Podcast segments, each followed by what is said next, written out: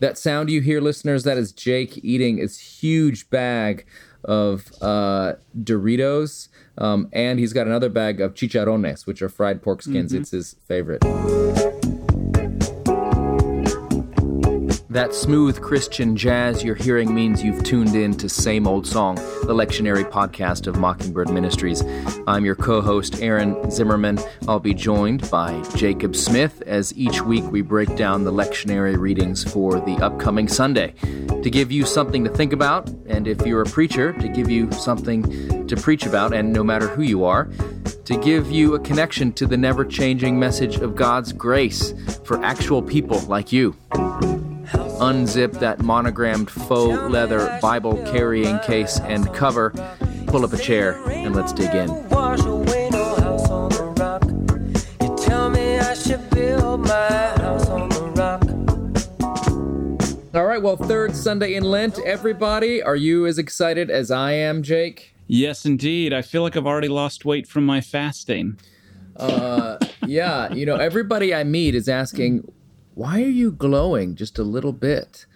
And, um, you know, because I'm modest, I tell them it's just a trick of the light. It's these new LED dimmable bulbs I've gotten, but uh, but really it's because of the increase in my in my holiness. Yeah, the sanctification levels are at an all-time high at this moment. So, um, um, yes, well, this is exciting. And so here we are, Lent chapter three, or uh, the third Sunday of Lent, and uh, we are um, walking through um, uh, our readings today. And I love the collect. It says, "Keep us both outwardly in our bodies and inwardly in our souls." that we may be defended from all adversities which may happen to the body and from all evil thoughts which may assault and hurt the soul. And really, I mean, what Lent reminds us about is not only, it's not about really the outside, but most importantly, it's about the inwardness of our souls and um, how quickly sometimes some of these, uh, these, these acts of piety can actually uh, be detrimental. And as Luther once said, sometimes uh, the most deadly of deeds are our good deeds. because they teach us to or tempt us to trust in ourselves as opposed to the Lord and uh, inf- inflate the old ego, which is uh, That's right. yours is pretty huge, Jake. It is. I can barely fit my head in this room. So anyway, um, We're just lucky to Uh, have you here. We uh, we come to this place, and uh, here's a guy who's had his ego completely deflated. Uh, Moses in Exodus chapter three, verses one through fifteen. And if you remember, uh, ex, um, Moses, is, uh, we remember that uh, there is a Pharaoh who knew not Joseph. And um, the Israelites have overpopulated the land of Goshen, and uh, there they are. And Pharaoh orders them to um, basically kill all the firstborns. However, uh, Moses' mother puts him in a reed basket down the river, where he's picked up by uh, Pharaoh's uh, daughter and is raised by Pharaoh, and then uh, finds out, just basically uh, kills an Egyptian and has to run and flee into the wilderness, where he uh, runs into Jethro and winds up marrying his daughter. And so, and here they are, and uh, and Moses um, basically comes into contact with the burning bush here. He's content on living his life in uh, with a deflated ego in the middle of the wilderness, but God comes and meets him. Yeah, that's right. And so um, I think one of the first things that uh, I would hit if I were a preacher, I would mention the fact that actually it's a lot, a lot of people don't realize that uh, Moses' uh, first wife's maiden name was Tull. Uh, Je- he married Jethro Tull's daughter. Sorry, I couldn't uh, couldn't help myself. Yeah. Uh, moving on. Thanks for your polite laughter. Uh, So one of the things I think so it's it's going to be obviously third Sunday in Lent. People have probably already begun to buckle and crack under their Lenten resolutions. You know, this is the religious version of what we did back in January, the secular version of "I will be better, I will do something." Um, no, the the fact that um, uh, Moses is with Jethro means that Moses has failed. And so if your congregation is feeling a little bit like they're not doing Lent right, or you feel like you're not doing Lent right, I mean, Moses is with Jethro because he's been exiled from where he grew up. Uh, he's a wanted criminal. His his pictures in the post office in uh, in uh, Alexandria and Cairo and all the big cities in Egypt and Memphis, and he's a wanted man because he committed murder. So he has failed, and that's where he is, and that's where he meets God. So I think there's a word, a little bit of encouragement here for your congregation as you begin. Say, hey, it's Lent. Have you failed yet? Well, clearly you're in good company because Moses had as well, and Moses was then ready to meet God in this burning bush. So, uh, yeah, I mean, I've, and it's and it's this failure that where God actually comes and meets him, Mm-hmm. and uh, him as a failure is invited to take off his sandals and to step onto holy ground. yeah, and th- there's a word This here. is very the point of the burning bush is that fire represents judgment in the Old Testament. And this judgment is over a bush and it is not consuming the bush. So God's judgment is present, but it's not the all-consuming judgment. This is there's there's a moment and an act of grace here as this uh, failure Moses is being called to ministry. Yeah, and there's actually a monastery in Egypt that is guarding on the top of a mountain what they say is the actual bush that uh, was not burned up, and it's uh, it's rosemary actually, if you're wondering, and it's it's a huge bush now. So That's pretty amazing. I know. So think about that next time you have a little rosemary on your focaccia. So the uh, uh, you thought Or on your chicken. Yeah, that's right. Either way, So- it's fine. Or your uh, donut. Um, so the the thing that I think also you can mention here is that God sees the misery of His people. Uh, that God is always aware. There's so many times when you feel like you're going through something and God doesn't, but clearly God is aware, even if it's gone on for a long time. And so here He's going to appoint somebody to bring His people out of Egypt, uh, to free them from oppression. Uh, and uh, again, Moses is aware of the fact that he's a failure. Who am I? This should remind us of a few weeks ago uh, the calling of the prophet. You know, I'm a, Isaiah says, "I'm a man of unclean lips among a people of unclean lips." So this is the proper response when God calls you. And I think you've talked before, Jake. Uh, one of the many things you love to rail against. You have a lot of things you just you like to, as do I. I mean, all good preachers we have our things we like to rant about. And one of the things that you've talked about before is uh, people that that sort of like being spiritual and talking about spiritual things, like it's sort of marshmallows and My Little Pony and uh, patchouli. Yeah. And here again, the response of Moses to God's call is fear. Uh, Yeah. I'm not, you know, you gotta. So he was told to take off his shoes because he's on holy ground. It's not this place you just waltz up into. Uh, yeah. I'm okay, you're okay. What up, God? uh, You're my homeboy. So, but um, yeah. So he, he says, "Who am I? How can I go?" And then, but God says, "Look, I'm going to be with you," which is an amazing. Again, it's one of these phrases in the Bible where it doesn't explicit, explicitly say, "I love you and forgive you," but that's what it means when he says, "I lo- I will be with you." That's that's the deal. And and God also indicates that in whatever's going to happen, He knows the end of the story. He says, "This will be the sign that it's me who sent you." Yeah. It- when you come back out of Egypt, you're going to worship God on this mountain. So he knows he's going to get him. He's going to get him back there. He knows. He knows what's going to happen in the future. Now Moses just can't uh, take this take this on and receive it. You know, he wants a little more from God. Can I see some ID? And- yeah, can I see some idea? If I come to the Israelites and say to them, "The God of our ancestors has sent you," they ask, "What's His name? what shall I say to them?"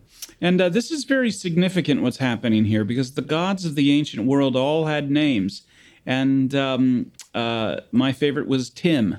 and anyway, but no, Dagon, but uh, Baal, Gozer, the destroyer. Nikki, but anyway, Nikki um, Six,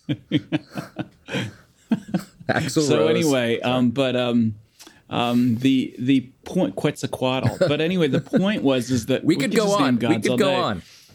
The point was is that to know the name of a god is to have control over that god, and uh, Yahweh isn't about to do that. Right, because you Um, can command is- Mm-hmm. him. Like when you come home, Melina. Yep, that's right. Well, that never happens in my house. But uh, um, anyway, but the point is, is that I am who I am. Yeah. Um, that is who he is. He's always present, always will be, always has been, and uh, this is the key. And so that's who is sending Moses, and that's who Moses is to say is in charge. You gotta love how not codependent God is here. Like he's totally like, I am who I am. Uh, you know, he doesn't he doesn't need to defend or explain or cajole. He just says this this is me. And when you go, all you have to do is say that I am it's the one who who's, Yeah. who is. Uh, it's pretty fantastic.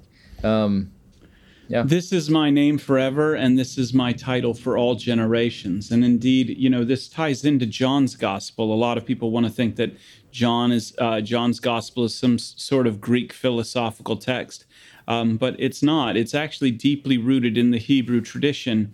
And uh, and uh, when Jesus says, "I am the bread of life," "I am the vine," "I am the door," "I am the way," this is a direct reference to um, in the Septuagint. It, this translates as "ego eimi, "I am who I am," and um, this this idea is what Jesus is getting across as well. Every time he says, "I am something." Yeah, it's a direct uh, claim of divinity. Um, And that is actually one of the things when people read the New Testament. Little sidebar here. I mean, sometimes people read it and say, well, Jesus never claimed to be God. And it's like they're not reading it with. Jesus is more coy about it than you might expect if you've never read the New Testament. But those I am statements clearly are connecting to this passage and are Yeah. a clear claim to divinity. I think the last thing we can say about God's name here is that he, God, ties himself to Abraham, Isaac, and Jacob. He's willing to be identified with those people. That's that's who he is. He's I am who I am, but he's also the God of Abraham, Isaac, and Jacob, which is significant because if we know anything about these guys, they, like Moses, were no choir boys. They were not um, upstanding citizens. They were uh, men that humans who had problems and who doubted and who failed and who lied and who cheated and uh, and yet he's the one that calls them and rescues them like he does us. So there's a lot of grace woven even into God's name and willingness to be identified with these people. That's great. Well, uh, what do you think about 1 Corinthians chapter 10, verses 1 through 13? I love it. All right, let's move on to the gospel. Luke 13. yeah, that's good. Uh, no. Th- Today is a short episode. That's everybody. right. Um, you can read it. Uh, Yeah. No, so this is Paul talking about a tradition in chapter 10 of First Corinthians. He's writing to a group of, he's talking about a tradition of a rock that followed the Israelites to the desert through which they got water. It's mentioned, there is a rock that is mentioned in the Hebrew scriptures that water comes out of.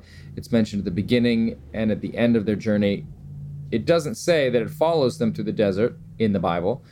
It was the tradition among the rabbis, and Paul is drawing that here. If you tell your congregation that story, they will fall asleep. It is not important. I'm just giving it to you, uh, learned listener, so you might know. But um, what is important to get here. So this is one of those passages that is a little bit scary. This is this is where paul has gone from good cop to bad cop in his writing to the corinthian church. Because the corinthians were a hot mess. This is another thing where where it's important to remember there's a context and remember that paul is a pastor who cares about his children. I always think about him as sort of a, a parent like you know when jake you're talking to your kids and sometimes you're using honey and sometimes you're using vinegar. Sometimes you're uh, it- promising rewards, and sometimes you are, uh, you know, threatening that they'll be grounded or uh, something like that, or they'll be sent to live with their grandparents and um, uh, or wherever. So. Uh, the thing that's going on here is that Paul wants them to not be glib about God. Um, and he's talking about the Israelites who, yes, they were rescued from Egypt. They drank the water, they ate the manna, and yet they were still struck down. So don't play with God, um, is Yeah. what he's trying to say. I mean, what would you say about this, Jake? Yeah, I would say exactly right. This is kind of one of those passages, um, you know, very, I mean, uh, very rarely have I ever encountered this, but, um, you know, as a pastor, but occasionally, you know, sometimes someone will be like, well, you know, whatever, it's all about grace. And uh, and go not that rarely happens though when someone actually understands the proper distinction between the law and the gospel. And this is key, and this is kind of one of the things that Paul is doing here. Um, you know, of course, you can lay on the couch and eat grapes all day long if you'd like, once you understand the gospel. However, you won't. And uh, this is this is Paul's point: is is that um, um, you know there is God begins to work something in our lives, and uh, it begins to manifest itself and uh, take shape in certain ways. It's God's work, not ours. And what He is saying is, is that, and this is very true, but in in the midst of all of these amazing things that God was doing. Uh, a lot of folks didn't get it, and what Paul is saying is is that you're not those people. Don't be the folks that don't get it. You know what I mean? And so, um, and that's a that's a that's a very heavy thing. And so. Um, but um, I, I, really think that that's the the the hammer that Paul is getting across. Yeah. Um, this isn't law, gospel, law. This is law, gospel, and description. Um, basically, you know, um, that uh, even in our midst, there can be folks that just don't seem to get it, and they will perish. Yeah, I think the uh, Paul is referencing uh, also the event of the golden calf again, he's always mm-hmm. kind of riffing on things that his audience knew he was talking about, but your modern audience may not know. When he talks about the people sat down to eat and drink and rose up to play, he's he's talking about that time when Moses went up on the mountain to get the tablets of stone, and when he came down, they had made a golden calf and were mm-hmm. worshiping it and carousing and all that sort of stuff. And Moses also indicates that there was sexual immorality, that there was some sort of you know gigantic orgy going on when he gets down off yeah. the mountain or something like that. And mm-hmm. um, and so yeah, the put the I mean the heavy thing the key is so if you think you are standing, watch out that you do not fall. Yeah. You know, this is this is the point. It's really easy to um to fool yours. This is the whole point of good deeds. It fools us into independence. This is one of the reasons why I love the prayer of humble access, mm. is that it always brings you right back to the place where you really belong, and that's on your knees. You know, um, we do not presume to come to this thy table, O that's merciful right. Lord, trusting in our own righteousness. Uh, however, what can really happen is, is you think you're you think you're floating around in God's grace, but the fact is, is that you're trusting in your own righteousness.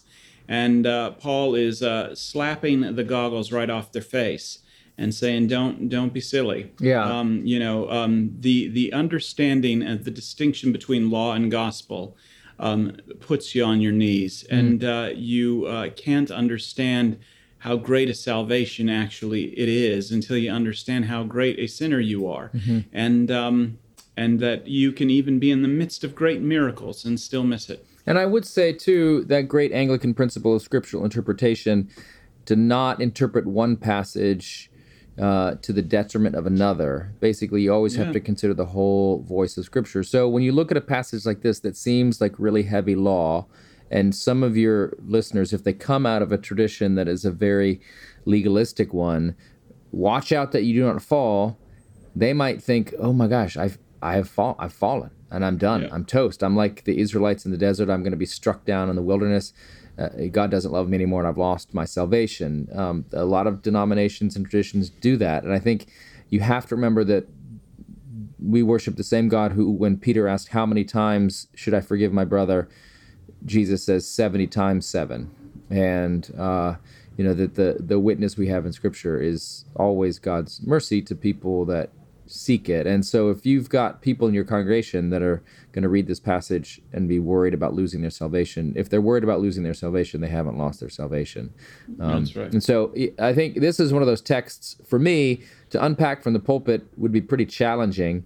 Um, it's probably one of those things that I would let speak for itself uh, and uh, because it is a heavy word of law, and uh, and I would probably let it do its work, um, and then uh, and then move on to the gospel. So let's us do the same thing and move here to Luke 13, chapter one through nine, uh, and Jesus gets asked a theological question, um, and uh, and he also brings up um, in his answer uh, there's two historical events here. One, uh, apparently, some Galileans that Pilate had killed while they were offering some sort of sacrifice.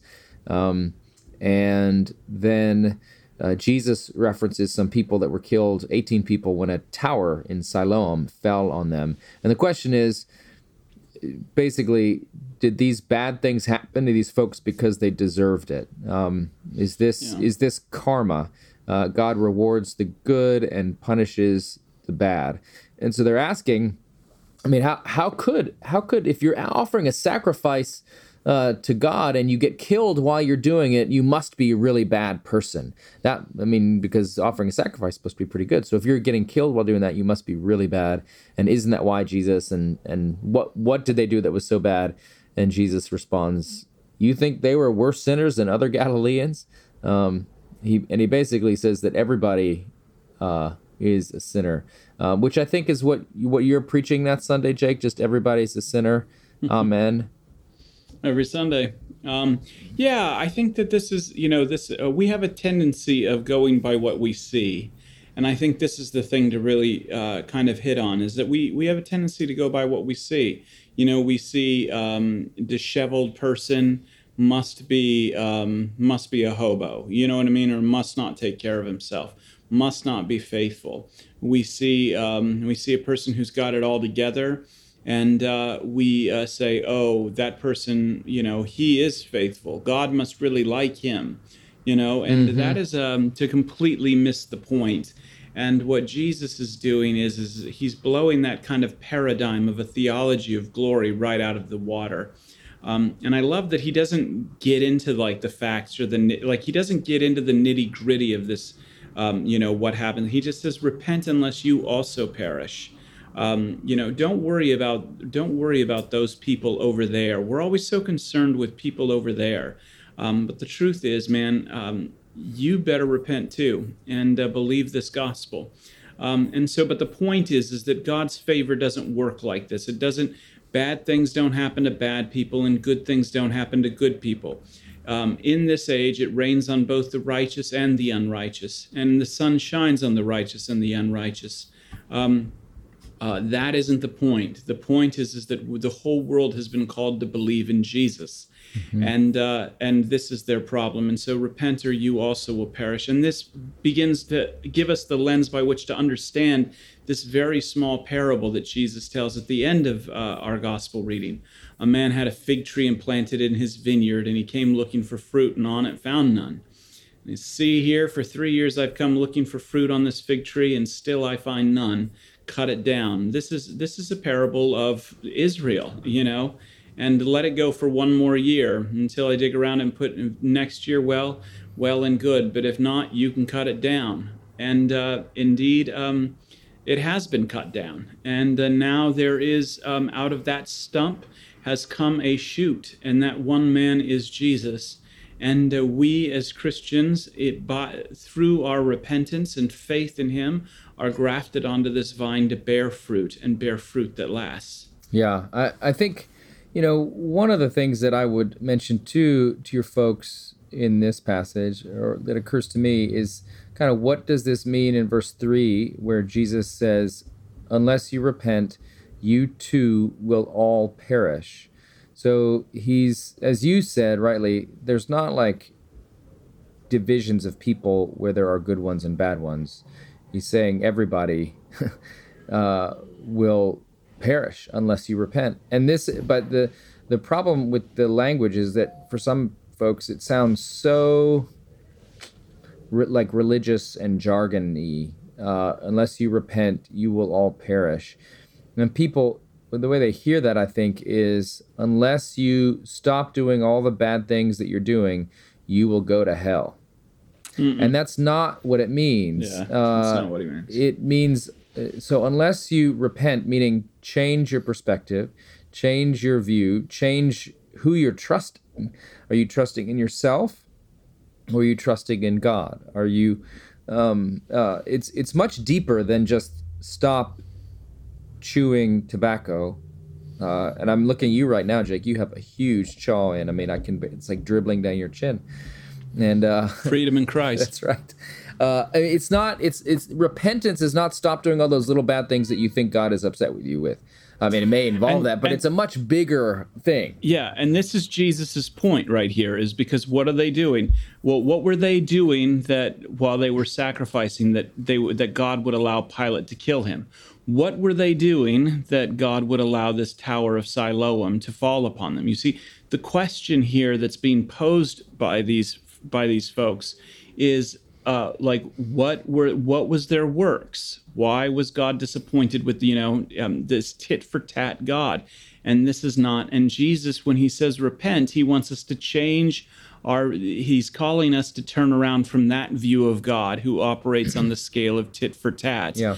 to the God of grace, who, uh, despite what you see around you, has called you the righteousness of God. That's right. And he says you will perish, which again Mm-hmm. we hear that as like God, you know, mean, angry God will send you to hell unless you shape up your act. But aga- but again, I think to, you used this phrase earlier. Um, there's law, gospel, and description. So here's Jesus describing what happens to you if you live a life that is self-absorbed, if you live a life that you have to get it done. You live a life where you are on the throne, you're in the center, you're the one who has to make things happy, you're the one who has to uh, do everything perfectly to make God happy.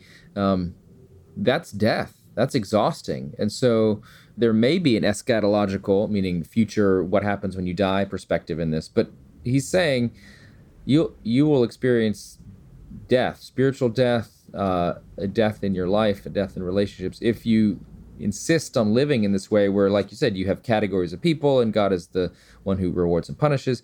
Um, you need to repent from that, otherwise you'll die. I mean, that there's that is. Uh, if you have ever had a relationship that's based on criticism and judgment, you know that that was a relationship of death, and um, and Jesus is saying you got to get away from that kind of understanding, uh, and because it's we uh, he's saying we are all sinners, and we all need to trust not in ourselves but into in, in God. Um, and then you know as, the last thing I would say, you know and yeah, the go truth ahead. and the truth is is that when you uh, th- the truth is, is and new york city is loaded with all of these people um, who have come from some sort of kind of evangelical background where you know um, you know i didn't i didn't date uh, you know i didn't smoke or chew or go with girls who do and uh, you know and then all of a sudden i didn't watch any terrible movies. I didn't do any of these bad things. And then all of a sudden something went horribly wrong. And you know uh, my mom still died or you know this i didn't get the job that i wanted. Where were you god? And you see this kind of whole at it like am i a greater sinner than those people over there because it didn't work out for me you know you, you, you the question here is a fail is it's a false question. Yeah. because it is a question that is ultimately rooted in works. And this is what we want no matter how subtle subtly. And the only um, the only way to, bear fruit and fruit that lasts is to be cleansed from the inside out. This right. is the the collect you know what i mean? And uh, and to recognize man without the grace of god i can do nothing you know and um, i'm of no use and so um, but to uh, rest in that mercy that's already been done and to rest in the vine um, is to uh, bear fruit yeah. and bear fruit that lasts And that's, I mean, just to tie it back to the Old Testament reading again, uh, that God is the God of Jacob, the God of Abraham, the God of Isaac, the God of Moses. He's the God of people who didn't have it all together, not the good, not the, not the God of the perfect evangelical Christian who got everything right. I mean, he's the God of the sinner. Um, And not to say that the perfect evangelical Christian that did got, I mean, yes, God is your God too, but it, he's your God not because you did everything right. He's God. He's your God because he's he's God. He's I am God. who I am, and he Yeah. and he made you and loves you and calls you to Jesus. but to recognize that um, that uh, I think that it is not about what we've done. Yeah. That either brings about good or brings about bad. That's um, right. Um, it's is is really the the um, is really the heart opening experience to really understanding what a holy Lent is all about. Yeah, and uh, and so we ask God to um, uh, dig around us and fertilize us that we would produce uh, fruit. Um, again, that's not of our own straining or uh, working, or um, but that it is God's gift to us. Um, just like Moses, we're called not because we're holy or perfect, just but because God calls, because He is who He is. That's what he does. That is what he does. And right now, what we does is say goodbye to you, uh, faithful listeners. Uh, Jake, take it easy and uh, keep it crispy. Amen. Happy preaching. Bye bye.